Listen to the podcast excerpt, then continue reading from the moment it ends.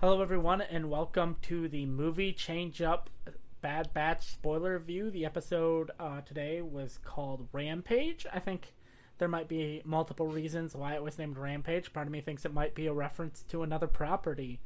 Um, Tristan, kind of, what were your thoughts on today's episode?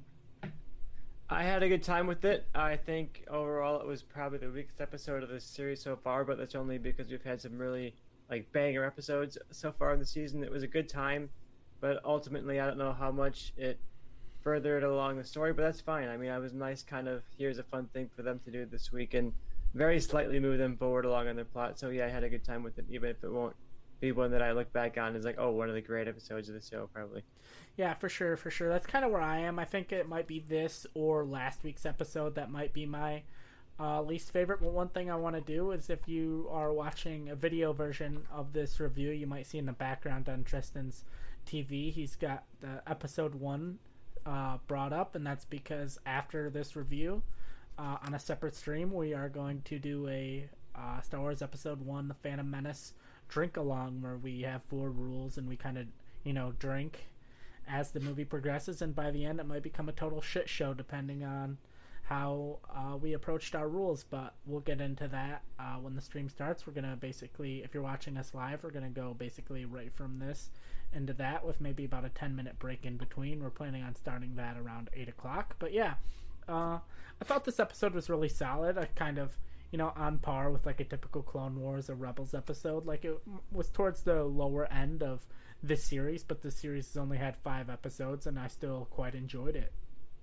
Uh, Tristan, are we, do you want to do kind of a general moment by moment breakdown? Did you take notes on this episode? Yeah, I, t- I took some notes in the episode. Uh, we can go through a bit of uh, this, the notes here, but I want to get a, note before we start about the structure here. We're getting this kind of basic connection to the plot in the early scenes here. That okay, we got to figure out who hired this bounty hunter, so we're gonna go to someone that might know who, and they say, oh, we have this uh, thing you got to do for us, and then we'll help you out. You're like almost like a Mandalorian kind of structure to it, where it's like, oh, we can do that thing you want us to do for you, but you got to do this other thing for us first, and then you get this kind of like adventure of the week style thing. So I want to get your thoughts. Is that going to be kind of the structure we see throughout the whole season? Like, oh, we got to find who hired this bounty hunter. Let's go to another yeah. connection we have and see how that goes.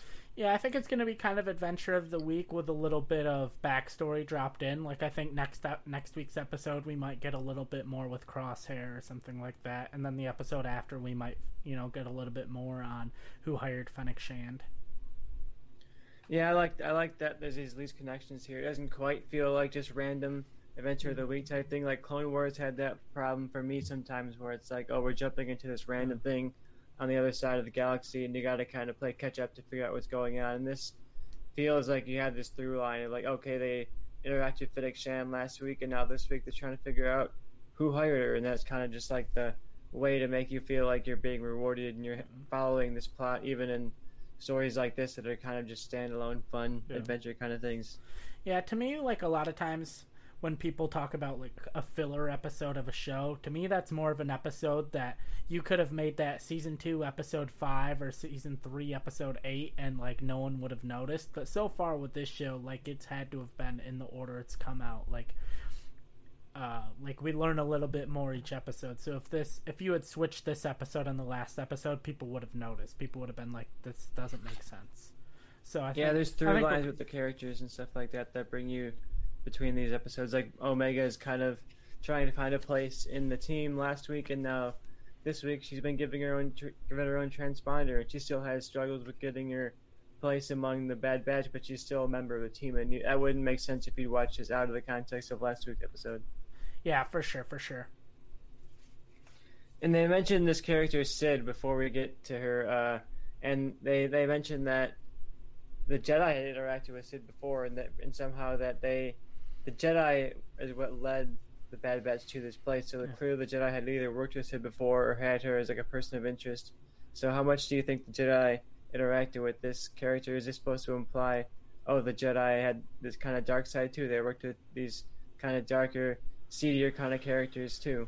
I mean, part of me, honestly, when they were talking about like, oh, the Jedi had this person, part of me kind of expected either uh, Dexter Jettster from episode two or Hondo, like when they were kind of being a little secretive of who this character would be. So it wasn't, I don't think it's like too out of the ordinary or too crazy from anything we've seen before, especially in the movies. Like uh, you could take Sid out and replace it with Dexter Jettster, and everything still fits and everything still makes sense. And if, if you don't know who Dexter Jettster is, it's the guy who ran the 50s diner in Attack of the Clones that Obi-Wan goes to, and he's like, Kamino Saber Darts, that guy.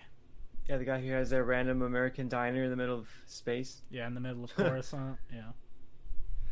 Yeah, I think it was a good move to not have this be a yet another character that crossed over. I think we've had a few crossover characters yeah. so far, and there was uh, another one towards the end of the yeah. episode. But I think it would have been a little I bit have... of an overkill if it was, oh, this is Hondo or oh, this is somebody else. Yeah, I have my theory on some of what's going on in the background of this episode and maybe the last episode. Yeah, we'll get to that towards the end. And they have a couple of theories. Even for a later episode, I feel like some of my theories got a little bit of juice here. But let's move forward a bit. We get a task essentially from. So I'll go through this scene really quick with Omega, where they go and they go into this bar where they know Sid is supposed to be, and the Bad Batch is like, "Oh, where is Sid? We gotta find Sid." And of course, the person who is very obviously Sid is like, "Oh, I don't know no. who Sid is. Never, never heard of them." And Omega is the one of the whole Bad Batch who's able to be like, hey, maybe this person's actually Sid. yeah. Yeah, I, I like the Yoda moment. Like anytime there's a character in Star Wars where they're looking for, you know, they're looking for somebody, and then this weird kooky person's like, "Yeah, I don't really know, never heard of them, don't know what you're talking about," and then boom, yeah. it's, it's the it's the guy. And I, I also want to add, Sid is voiced by Rhea Perlman, you know, iconic kind of TV, somewhat film actress, wife of Danny DeVito and so that now puts us at three actors from Cheers who have been in Star Wars, and I, I just wanted to round them out, put them all in. Kirstie Alley, I want to see her as like a off-world bartender. You know, I want to see, you know, I just want to see everybody from Cheers. Yeah, we've got some room for some bounty hunters in Mandalore. You know, just give us some cool scenes. Yeah. You know, I could see that. Cross it over. We've got plenty of shows now coming up. You know, ten shows in Star Wars coming. We can find roles for them. Yeah. But this is also the first time that I, well, not the first time, but it's one of the many times, honestly, that we've seen Omega have this intuition uh, towards people, and they're obviously leaning into that a lot, and they've repeated it so many times throughout these episodes that I feel like it's definitely an intentional thing, whether it's actually the Force and whether it's supposed to be hinting that she has this Force sensitivity, or whether it's just, oh, well, Omega is the kind, caring member of the team who's able yeah. to think things through and not just be kind of a brute force.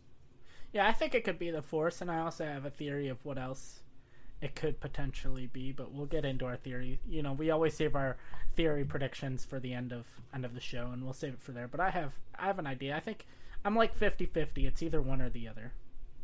The Force. Yeah, and I I'm curious to hear what your theory is. Uh, but they get a mission essentially from Sid, where they're going to rescue a, young kid uh, who he turned out to be a creature that we might recognize, and their plan is to go rescue him from these slave traders. So we get kind of a nice yeah, adventure to... set up here. No, yep, a nice adventure set up here. We're gonna go into this kind of like run out town square and rescue this kid. Nice little action setup. Do you have any thoughts on the premise of this moment here? Um, yeah, it's kind of cool going back to Ord Mantell, which was in a uh, arc of the Clone Wars. Which I mean, it was a big slave trade uh, planet in that arc of the Clone Wars. So I mean, it makes sense to go back there. But one of the things when they're like, "Oh, we got to go rescue Muchi," and number one, it was a Twi'lek that sent him that message, and I'll give my what I was thinking was happening in the moment. We couldn't really see the Twi'lek that well, and they're like, "Oh, I need you to rescue Muchi." And my first thought of who that Twi'lek would be is uh, Cham Syndulla, and so I thought they were gonna be rescuing a young Hera. And then when Ew. they when they showed like the little green uh, character whose species I don't remember, but it's the same species as the Black Sun Syndicate. I'm like, I knew immediately that wasn't Muchi because in that moment I still thought they might be rescuing a young Hera, uh, but clearly that's not the direction they went. But then when like that character didn't talk and there was like no connection to that character and that character you know like if that was who they were supposed to rescue like from storyline wise immediately when they got to her they would have had the conversation and she would have been like oh my god you're here to rescue me blah blah blah but when they got next to her and she still didn't say anything i'm like okay that's definitely not who they're here for Yeah, I thought it was a nice, fun setup. I I didn't real I knew that this is a connection to the Clone Wars. I wasn't quite sure like how. I didn't look up the research of when this was in the Clone Wars and what season it was or Yeah, anything. I don't like either. I just- prominent. I just when they said Ord Mantell, I recognized the name and I googled it, and then yeah, it was. I have to go back and do a rewatch. We're starting our Phantom Menace rewatch, like you mentioned, so I might be doing a whole Clone Wars binge. I might catch more of these connections out. I haven't watched that since pretty much it was on TV, so it's been a while. But this is also the first time that the Bad Batch are directly referred to as mercenaries, and you're the one who's been saying this whole time, "Oh, they're going to be mercenaries. They're going to be mercenaries." So you finally got your wish granted here. They're Yeah. officially hired as mercenaries, and it seems like by the end they're going to be doing this for a few more missions at least. Yeah. I mean, I think they're going to be mercenaries kind of throughout the show. I don't think they're going to be like working maybe ever directly for a, a group or ever directly for like a guild. I think it's just going to be side missions here and there, but you know, I think that's kind of how the show was pitched is these characters going off and being mercenaries. I think it, they're going to be kind of like the A team where they just go and they do these random things, maybe help people as they see them. You know, I don't think they're ever going to be like full guild members or anything. Yeah, I think it's a nice uh, way to have them be these kind of on the outside of good and bad kind of characters, and it almost feels to me like what Mandalorian was seeming like it was going to be like. Oh, here's going to be Din Djarin, and he's going to go on these missions, and he's going to be kind of hired with some questionable people sometimes. Maybe have to do one or two things that might not be great, but then maybe he's going to save some kid one mission or do something good the next mission, and this feels a bit like what I was hoping Mandalorian would Yeah. be out of the first season. So I'm looking forward to just them going on these meeting new characters, going to new worlds. So that's what kind of what I like about these Star Wars series. They get a chance to Yeah. see new places, meet new creatures, that kind of stuff.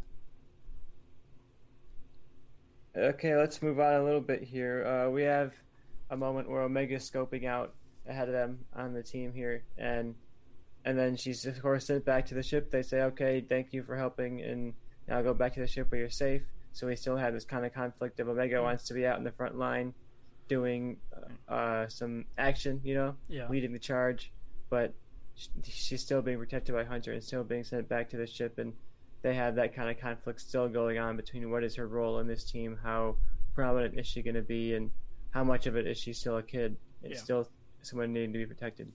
Yeah, especially because she's gonna. She, I assume she has that same accelerated growth rate as all of the other clones, so I think that could be an interesting dynamic for the show. Because she, I would imagine, is like eleven or twelve this season. Well, next season she should be like twelve or fourteen. We get to ep- season three, she should be like 16, 17 years old. So I think that's an interesting dynamic we could see that other shows really can't do. Is like time you know each season is a year but she's progressing two years at a time so Yeah, I would like that a lot. I know in uh, Rebels, it was kind of interesting to see how much Ezra evolved and grew up a bit between each season. Like they just evolved his Yeah. look and darkened his, uh, matured his character a little bit each time. So if you give us that accelerated growth, that's an excuse to do that. And this animation, you don't got to worry about like, oh, how, do we recast? Do we do like a got to bring in a new actor? You can just have. well i the same think that i don't do think the the actress is uh, yeah especially because i don't think the actress is like 11 or 12 i think the actress is like an adult woman so she can voice the character Yeah, that's the joy of these animated shows. You're not worrying about having to recast a bunch Yeah. of characters every time they change or something like that. And one thing uh, I wanted your opinion on, uh, I just drew a blank on what it was. Oh, one of the things I wanted to say is we've seen her so much with Hunter and Wrecker. I'd love for there to be an episode where she's like with Echo and Tech the entire episode because I can't remember a single time where she's like talked to either of them. and like she has that, you know, father daughter relationship with Hunter and that uncle niece kind of relationship with Wrecker. I'd love for her just to like be on the mission or part of the mission with Echo and Tech. I think that would be interesting just to have them interact at all. Yeah, I would like that too because Echo and Tech aren't necessarily like frontline characters either. Not just Mm. with their relationship with Omega, but at least in this show, we haven't seen a ton of Echo really, and not much Tech either. So it would be nice to just get them kind of standalone episodes and a little bit of time to spend with them. Yeah, I did. That's love, one thing that I think will be missing with the structure here is if we're still if we're following a general through line the whole time, we might not have a chance to get these offshoot episodes where it's like, oh, Tech and Echo go out to this random place and do their own Yeah. thing. but we could still have an episode where they split up and Hunter and Wrecker go do one thing and Echo and Tech go do another, and for some reason or another, uh, Omega finds herself with Echo and Tech. But one thing I do want to add is I like there was a small moment where Echo puts on his helmet and you can see how it forms around like his back skull piece where the backside like comes down behind it. I thought that was kind of cool.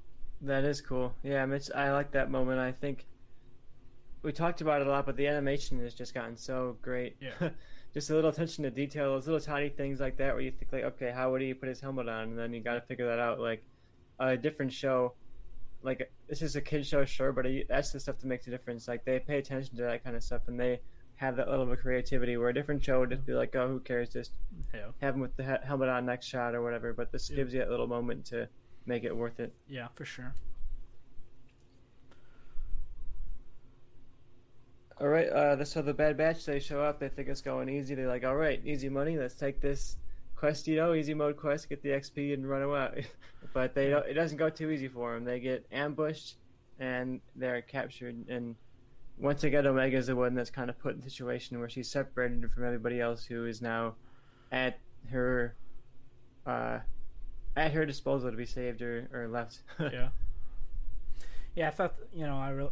I, I'm warming on Omega. At first, I thought she was like a little Mary Sue-ish, but especially with my theory I'm cooking up here, uh, I'm kind of digging what she is so far. And they kind of, I, I would like an episode though where she is actually like put in a corner, and she needs help. Because right now it's more just like she does stuff and it mostly works. Or I'd at least like to see one episode where she struggles and you know has to have help from the Bad Batch to come help her out. She has a little bit of help. She has a Gonk droid. Uh, Yeah. We I want more from predicted maybe that Gonk droid is yeah Gonky. You know maybe Gonky is going to be a, another prominent character. Yeah, I'd love I've to. always kind of had a soft spot for those kind of characters. Yeah, I'd love to see more from Gonky than just being like Wrecker's free weights. You know, half anytime Wrecker's in the ship, he's just like lifting Gonky and working out with Gonky. So Yeah. I just want to see more from him, other than just kind of being heavy. yeah, release the Gonky cut. You know we got to get some Gonky centered episodes. Yeah, At least a few that are just Gonky with no dialogue for the entire episode. That's you, not me. Uh, I, would, like dialogue in my episode. I would just like maybe Echo, t- maybe in that Echo and Tech centric episode, Gonky goes with them. I'm down for that. That's a nice compromise, I think. I put a little heart here, I wrote Gonky with heart, so I wanted to let you know that I was into Gonky on there. Uh-huh. We've hit in a bit of a formulaic wall here, I think, where Omega's always ends up in the spot. You mentioned it a bit, where she's the one who has to save the day, and she kind of doesn't really have any. Maybe she'll struggle, but she ultimately kind of wins it out a lot of uh, danger to her. Hmm. But I, I don't know how long they can repeat that for. I do think we're going to slowly start getting away from it as she's more and more part of the crew. I don't think we're gonna, I don't think we're going to get in these moments where she's cast aside then has to prove herself and cast aside and has to prove herself. I think eventually she's going to prove herself, but she's going to be part of the team. And that's what Yeah. I'm hoping for. At least by the end of like the middle of the season, that's what I'm hoping to get. Yeah. Yeah, especially because you have that little moment of her. It's kind of her talking about herself, but when she makes her doll, and she's like, "Oh," and like did it up different, and it's like, "Oh, look, she's part of. The, she's a bad batcher now." It's like she's talking about the doll, but she's partially talking about herself as well. And she got a weapon, which is cool. The that bow that I think that, she, that we've seen a lot in the promo material. We finally figured out how she got it. I thought it was going to be a little bit more interesting and exciting. Besides, she just like picked it up off the ground, but but I'll take it. She's got it now, so Yeah, it's kind of cool. Could be that. Could be a nice moment if she ends up using that bow prominently through like three, four, five seasons of the show. That could be like, oh, this epic character moment. We look back and be like, oh, here's where she finally got that bow. yeah. you know. Uh, now we get to the moment I think I've been waiting for. You know, uh, Wrecker fights the Rancor. How? What else do you guys set up? You know, the Rancor bursts out, and we get this. I was ready for some kind of like epic Batman v Superman fight between the two of them. I, I, I like the war of attrition. I thought it was kind of cool how they just fought until the Rancor and Wrecker just couldn't take it anymore, and they both just kind of passed out. I thought that was funny. I enjoyed it. I thought it was different and interesting. I'm all about the war of attrition. Yeah, I thought it was really funny when he burst out. I was like, "Oh, okay, we're gonna get some really cool like one v one battle here," and I was ready for that. And then they subverted that, and it was like, "Oh, they're just gonna get to like a stalemate essentially. They're gonna Yeah. both get so tired they pass out." And I thought that was a really fun subversion of what I thought for sure was coming to to get me there.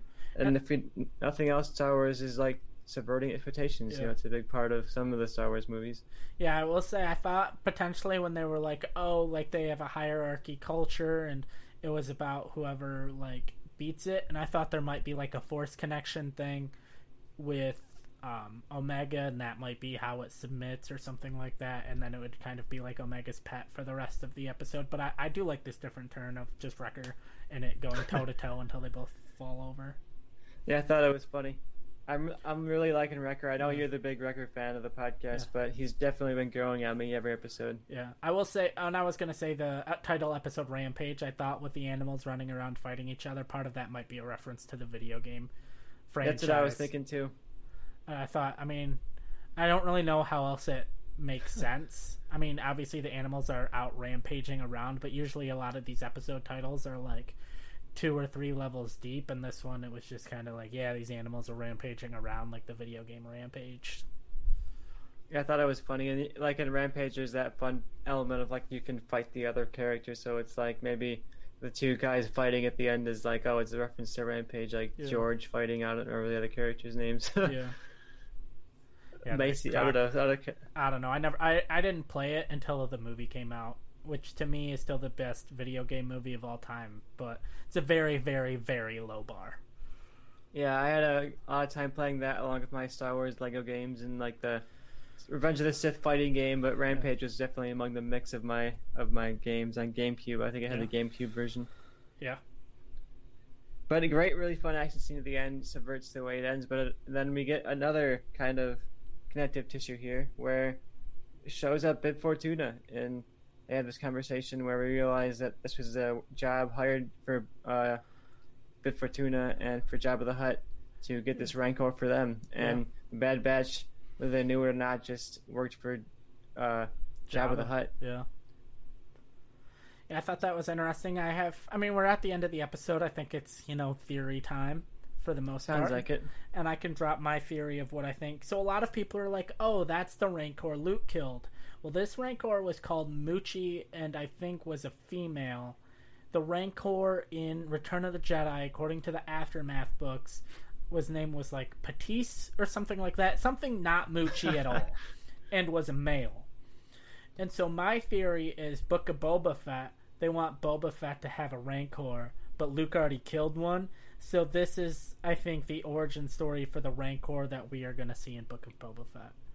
I like that theory. Take it an extra level because I, when I first watched this scene, I thought, "Oh wow, they're Oh, yeah. really gonna I- try and make it out to be like this character from Return of the Jedi. That's gonna be the dumbest shit." And then they, I was like, I swear that was mentioned in one of the other books. There's like an origin story to this Rancor, and then I did look Huh. it up a bit. I, I didn't look up the details of it, but I did look up the name, and I was like, "Oh yeah, they were mentioned in Aftermath by this name." Mm-hmm. So either, like they've done before, they just said, "Okay, no, we're doing our version," and they're throwing out whatever mm-hmm. they don't like, like they did for the Kanan comic, To or me- they're doing something like you said. They're setting it up so you can have it either way. To me, the thing with the Kanan comic is I can at least understand why they would make those changes because it's like, hey, we're telling our story, you know, like it might conflict a little bit. Like you could see how it might mesh together in here. But with this, there's no. If that's what they wanted to do, but throw it off a little bit, they could come up with like a nickname, right? That you could see how it would come from Batiste, and then you could still make it the same gender, right? Like they could call it like Patty. Like, oh, we need to go rescue this little person, you know, this child named Patty. And like fans who read the Aftermath book and who have the entire book memorized would not think, oh, Patty is Patiste, the baby Rancor from Return of the Jedi, until it's revealed. And then you could be like, okay, I could understand why they would call it Patty. Patty could just be a nickname, blah, blah, blah. There's no reason to change the name unless you just actively want to make fans angry. So I mean- I, I, I'm going unless the canon material that comes out on Monday says otherwise. I'm gonna say this is not the same Rancor, and I think this is going to be the setup for the Rancor that Boba Fett has in the Book of Boba Fett when he's running base running out of Jabba's palace. I hope you're right. I think for multiple reasons, I think it's a cool setup and to be that thing from Boba Fett, and then uh, I think it also would be interesting because I just don't like having like unnecessarily amounts of connections. Like Yeah. that's such a coincidence. That's not something that makes sense in the plot. That's like oh, randomly this random Rancor that the Bad Batch ran into is also the one that Luke fought. Like that feels like some some like fan fiction level storytelling.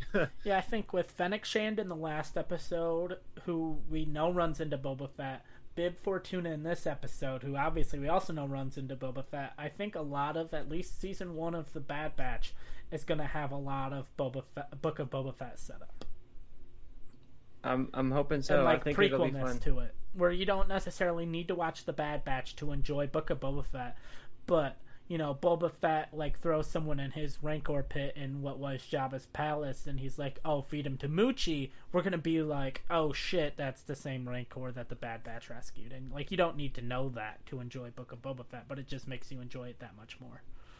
Yeah, I'd be I'd be a fan of that. I think connected history like that is fun, where it's like you don't need to know it, but if you do, you do. And Yeah. I think that what's interesting too about this Rancor scene, before we move on to something else, is that I think it's light enough that if you just watch the movies and then watch this show, you could be like, "Oh, cool! It's the Rancor from the movie," and you, Yeah. you're not like missing out on anything. You just yeah, I was gonna say you- you you get that still where you you get the tissue without having to do the extra level of research. You're like, "Oh, look, it's Bib Fortuna. I know who that is," and you're like, "Oh, it must be the Rancor. That's awesome." Yeah. and then little known Yeah. to you there's all this retconning going on in the background of why that's actually not what it is and this is what it is and that's kind of the fun of star wars is the details don't matter but they kind of do like they don't matter to the on the surface level but if you really want to you can dig into them Yeah, like if you're, I mean, I guess with Solo that's not so much, but like, yeah, if you're a movie only person, Obi Wan killed Darth Maul in The Phantom Menace. But if you like the more expanded canon, then you know Obi Wan killed Darth Maul like on Tatooine like three years before A New Hope. Yeah and even if you don't know that you watch solo and you're like oh look maul's alive that's cool Yeah. and you, you don't you don't miss out i mean you miss out on some great character work but Yeah, you, you're not lost yeah, for sure. All right, do you? And that's pretty much the whole episode. I've got it all. The one last thing we didn't mention is just a little bit of setup. I think where they're uh, reuniting with Sid, the Bad Batch, and Yeah. that she says, "Oh, I got a lot more work for you," and she gives them a bunch of credits and set, and they're like, "Oh, we'll think about it. We're not sure about doing the mercenary work or whatever is implied." And then she kind of blackmails them and says, "Oh, you know, the Empire is looking for you guys. Uh, you got a high-profile bounty hunter looking for you guys. That I got to keep your secret." And you get this implication that they're going to be working for her, even though they might not uh, want to be. yeah, and I. And if we want to go into theories, I have my I, I go back in what I said last week, and I have my theory on who hired Fennec Shand. Go for it. I think it's one of two people. I think it's either Cad Bane or I think it's Boba Fett, and I think we will be getting the final showdown between Cad Bane and Boba Fett that was originally set to appear in the Clone Wars, but it got canceled because of the Disney acquisition, and then they just didn't have the time or the episodes to put it into the season seven of the Clone Wars. So I think Dave Filoni will switch things around and put that final showdown in the Bad Batch, and I think it's either Cad Bane hired um, um, Fennec Shand, Fennec Shand. and that's gonna introduce Cad Bane into this show, and then eventually he's gonna fight Boba Fett, or it was just Boba Fett himself, and then maybe Cad Bane will find himself looking for the Bad Batch as well. But yeah, I think it was either I go back on what I said before. I think it was either Cad Bane or Boba Fett because I, I, w- I did say it was the Kaminoans, but now they're hyping it up too much for me to be like I think it's the Kaminoans. I think something this episode did interesting is that it checked off a box of who it might be. Because you have when you think of like, okay, who hired her, and you have like a whole list of people who might do it. Jabba the Hutt's on that list somewhere, and this episode, I think in my mind, checked off that it probably wasn't him because they would have like Yeah. she showed up and and had that scene at the end. that wouldn't really line up for it to also Yeah. have been Boba Fett that hired Fennec Shand. So I think it's be interesting if maybe next week we get yet another like, oh here's suspicious number two, and we find out it's not them. But I like the Cad Bane and Boba Fett prediction. If I was Filoni, I'd be tempted to hold that off to the Book of Boba Fett. Give us a Cad Bane Yeah. uh, live action debut, and then give us that final showdown live action. Well, I know in Legends to an extent, like a book came out like while Clone Wars was happening, and then Clone Wars kind of retconned that. Is essentially there was always this kind of known rivalry between Cad Bane and Jango Fett of who is the better bounty hunter. So when Jango Fett died, Cad Bane trained Boba Fett in all the ways of the bounty hunter because Boba Fett was the closest thing to Jango, so he could eventually have a showdown with Boba Fett to uh, figure out who the best bounty hunter was. So I, I don't want like old man Cad Bane versus old man Boba Fett. I want like peak Cad Bane versus like on the rise Boba Fett. That's a good point. You don't. I don't. know- I don't know if uh, the old man Boba Fett is technically. Well, we saw some good action from him. Yeah, we of, saw a good fight action from him, but then Cad Bane is that much older. I'd much, even though it'd be an animation, I'd much prefer. I'd much prefer this to happen in Book of Boba Fett, and it's kind of the or not in Book of Boba Fett in the Bad Batch over Book of Boba Fett. I'm still on the mind that the uh, bounty hunter was hired by Palpatine himself, and that he's hunting down Omega as one of his many children of the Force that he's looking for. Either that, or there actually is a DNA connection between Palpatine and Omega, which I'm not totally sure on whether or not she's a clone of Palpatine or not. I think that would be a fun, uh, wild kind of Star Wars twist, but I don't know if they're going to go that far. I don't think they want to, like you said, they want people to be able to watch just the movies and not be confused. So I think if you end up explaining too much stuff in these shows, Yeah. it's just going to become confusing. When you watch this compared to Boba Fett compared to Mandalorian, you need, people need to be able to watch just the one thing Yeah. and not be confused. Yeah. So is that your final Omega prediction? Because I I have another Omega prediction to throw into the throw throw into the ring. Uh, I guess that's it. I'm thinking I'm leaning towards Palpatine clone. I'll, I'll probably say 60-40 on my mind of whether or not she's a Palpatine clone.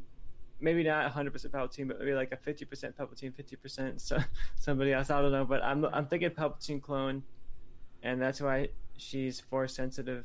She has some of the Palpatine's med- midichlorians in there, you know.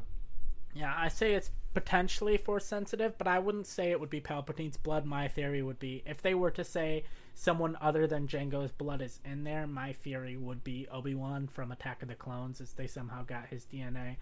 Uh, but my theory that I'm gonna throw in there, her picking up the bow made me realize something. Is she has to be pretty decent with that bow, like really good with that bow. So my prediction that I'm throwing in the ring is that I'm still 50% she's force sensitive. My other 50% saying is they figured out all of the anomalies that made the Bad Batch the Bad Batch of like the DNA, like the genetics that made Hunter a good tracker, the one that made Tech smart, the one that made Wrecker strong, the one that made Crosshair have that, and they figured out what all of those are. And instead of letting them by ha- happen on accident, they figured out a way to make them all happen on purpose. And Omega has all four of their abilities. I like that. That's a really cool theory. I, I think that's very I interesting. I, if like that has- more than the if she- Palpatine clone theory. if she has that bow and she's shooting it with deadly accuracy from the start, that's I'm gonna be like 70-30 that that's what Omega is, and that it's not that she's force sensitive. But then there's that whole thing with Wrecker that if Wrecker didn't keep having those goddamn headaches that you know are the chip in his head, if he didn't keep having those headaches, I would be like way more on Omega not being force sensitive. But I think eventually th- that Order 66 thing is going to activate in his head and he's going to go after Omega. And it has to be because she's force sensitive. But I just think part of me thinks it would be kind of cool if she had all of the Bad Batch's abilities and they were put in her on purpose instead of on accident like they were with the Bad Batch. Hey Joe, why not do both? I do think Omega, in some way or another, is an altered clone, and I think whether it's altered to have the force sensitivity or whether it's altered to have all these different uh, abilities, and then maybe it's both. Maybe she has all these abilities plus they gave her some metachlorian to see what would happen, you know, and that could be interesting. Maybe the metachlorian thing is a Palpatine idea. I. I think that Omega is going to tie a lot into that kind of lore, and I think uh, both of our theories have a lot of merit. I think yours is more interesting a bit. I think I like mine because I think it might be the direction they go, and I would love to see them do some Yeah. sequel course correcting in this show. But I think yours is very interesting, and I think I really like the way that it would play into her being connected to all these clones and her being like the the omega of their experiments. And my thing too with Omega not with Omega with the Empire not knowing about Omega, it makes it hard for me to believe that it's like Palpatine's DNA and he was partially behind the creation of Omega. If they want to do like some episode 9 retconning like you were talking about and she's force sensitive, I'd much rather have like the Battle of Kamino happen and everything goes down. Palpatine and Tarkin and maybe Vader roll up on Kamino and start looking at their files. And they could do it in a way that's more visually appealing than three guys staring at a computer. and they find out about Omega and that Kamino made a genetically engineered clone. And that's what starts sparking ideas in Palpatine's head. I, I do think that's a good idea because I think Palpatine needs to find that clone technology, and I think ultimately that's why he's looking for Omega one way or another. He needs her to be able to to get his his new clone, and how are they gonna? Mm. Because I still couldn't tell you how he's alive in Rise of Skywalker. I know, they've, I know they've explained it in the book, but He I mean, it didn't forced- make much he- sense he to me. That, that's if I could change anything with episode nine, like I have problems with that movie, and we might talk a little bit about it during our Phantom Menace watch along because you know there are connections throughout. But I would say the number one thing they had to do, if you were going to bring Palpatine back, you have to explain how. You can't have a moment that big and just be like, "Yeah, it happened." Moving on. Like, no, n- we're not going to move on. You're going to explain what this is because when everyone walks out with like a different idea of how the main villain of the movie came back from the dead in one of the most iconic movie deaths of all time, you can't just be like, "Yeah, it happened." The Force, dark side. Don't worry about it. We'll just quote the prequels and we'll be good. It's like, no, we're gonna you're gonna explain this. Give us a flashback of what happened.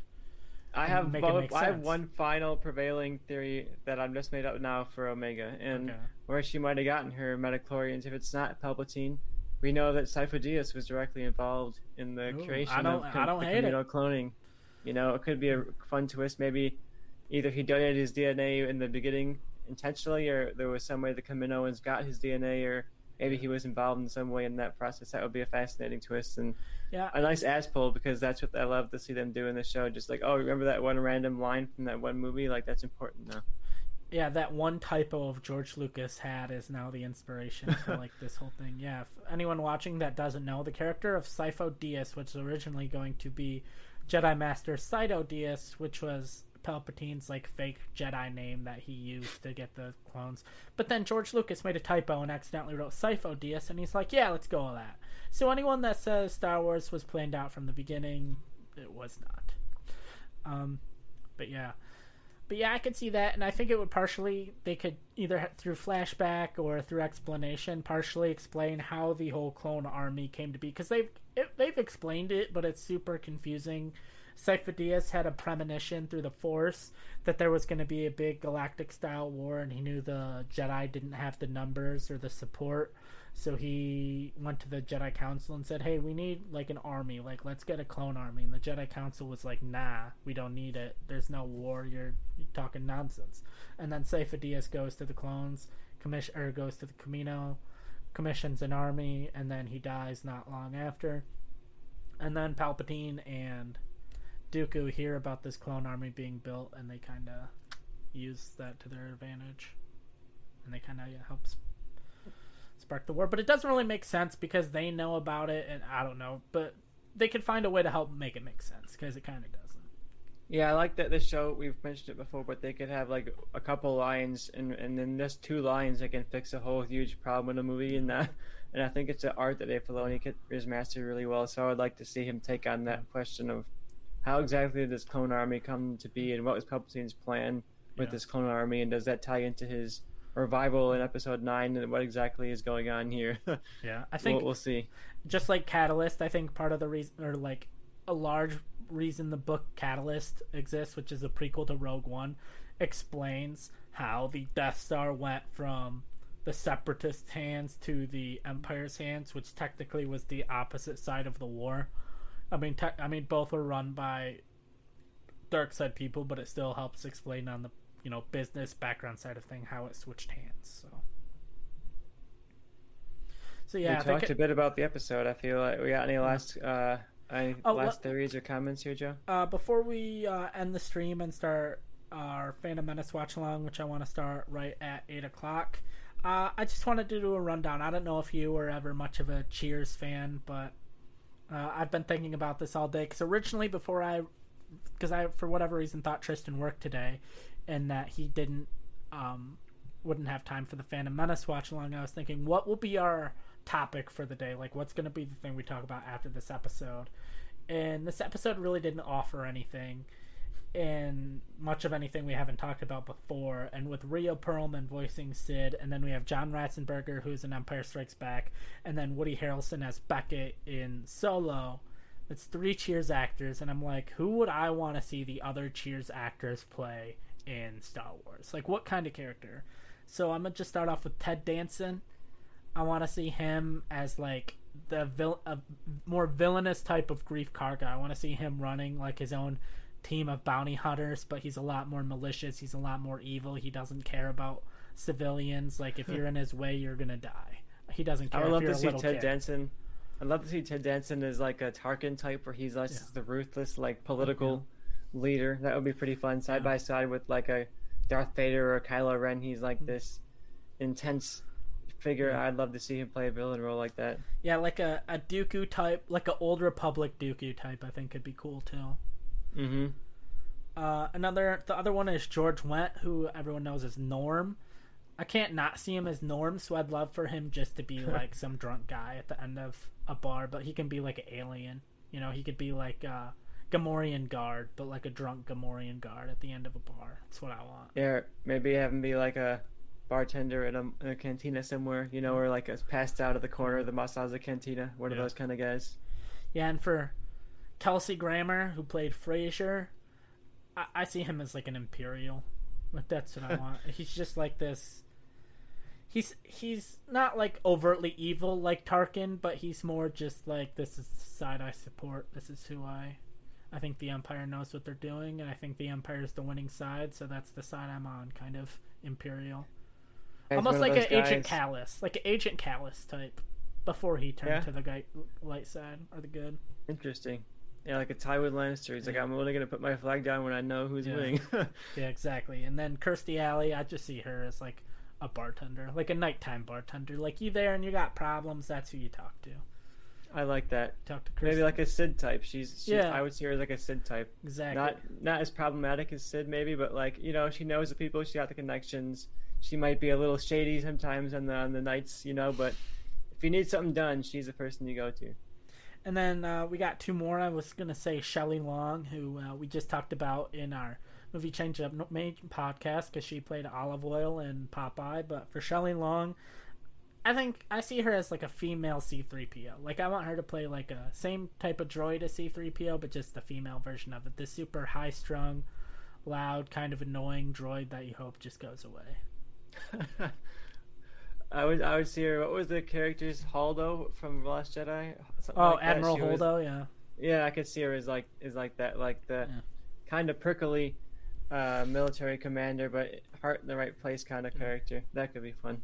And then finally, uh, uh, Nick Colasanto as coach. I just want him to be like a Jedi that you're like, you are the dumbest person I've ever met. Like, how are you a Jedi? Like, he's he's like, I see him as like seventy years old and still a Padawan. Like, that's what I want. yeah, he's just been doing it. You know, they're like, "Hey, are we gonna become a master?" And he's like, "Nah, man, I'm just Yeah, hanging out." You he's know? on his third master because they've all the previous three have just died of old age. Yeah, they just given up. and I see it like a sitcom type type of thing. So that's what I want. I want He Nick just keeps getting Colasanto. passed along. They're like, as- God, one day he's gonna graduate. He's like a Billy. What's it, Billy Madison or something? Or Yeah. Adam Sandler. Yeah. yeah, where he has to go back, but he's just still there. He's just still a Padawan, but everyone likes him too much to like kick him out. Yep, I can see that. All right, so yeah, that kind of ends our discussion on this episode of the Bad Batch. Come back next week Friday where we will be talking about the Bad Batch, and maybe we'll talk about Superman and Lois instead because uh, Tristan's just getting into it. I've been watching it since it started. I'm liking it pretty good. What episode I, I just got the, I'm just finished the second episode. Okay. I'm pretty into it. I, I watched the, when the pilot was on. I watched like ten minutes, and I was like, okay, no, I'm not. I'm not really into this right now. And I came back to it after you were going on about it, and I'm I'm liking it a lot. So I'm into watching oh. at least what's on and not right now for the first season. Yeah, it's a it's a different take on Superman. I mean, it's the similar Superman we've seen in the comics and stuff, but it's a different like time frame in his life that we've never really explored. So, if you're a Superman fan, I suggest checking it out. But yeah, that's the end of our Bad Batch. Come check us out next Friday and stick around. Uh, we'll be on in about 15 minutes to watch uh, the Phantom Menace. And if you're watching this on playback or on YouTube or on podcast form, then go find our Phantom Menace watch along slash drink along. We'll be having a few beers and laughing at the badness of this movie. So Wish us luck. have a nice night. See ya.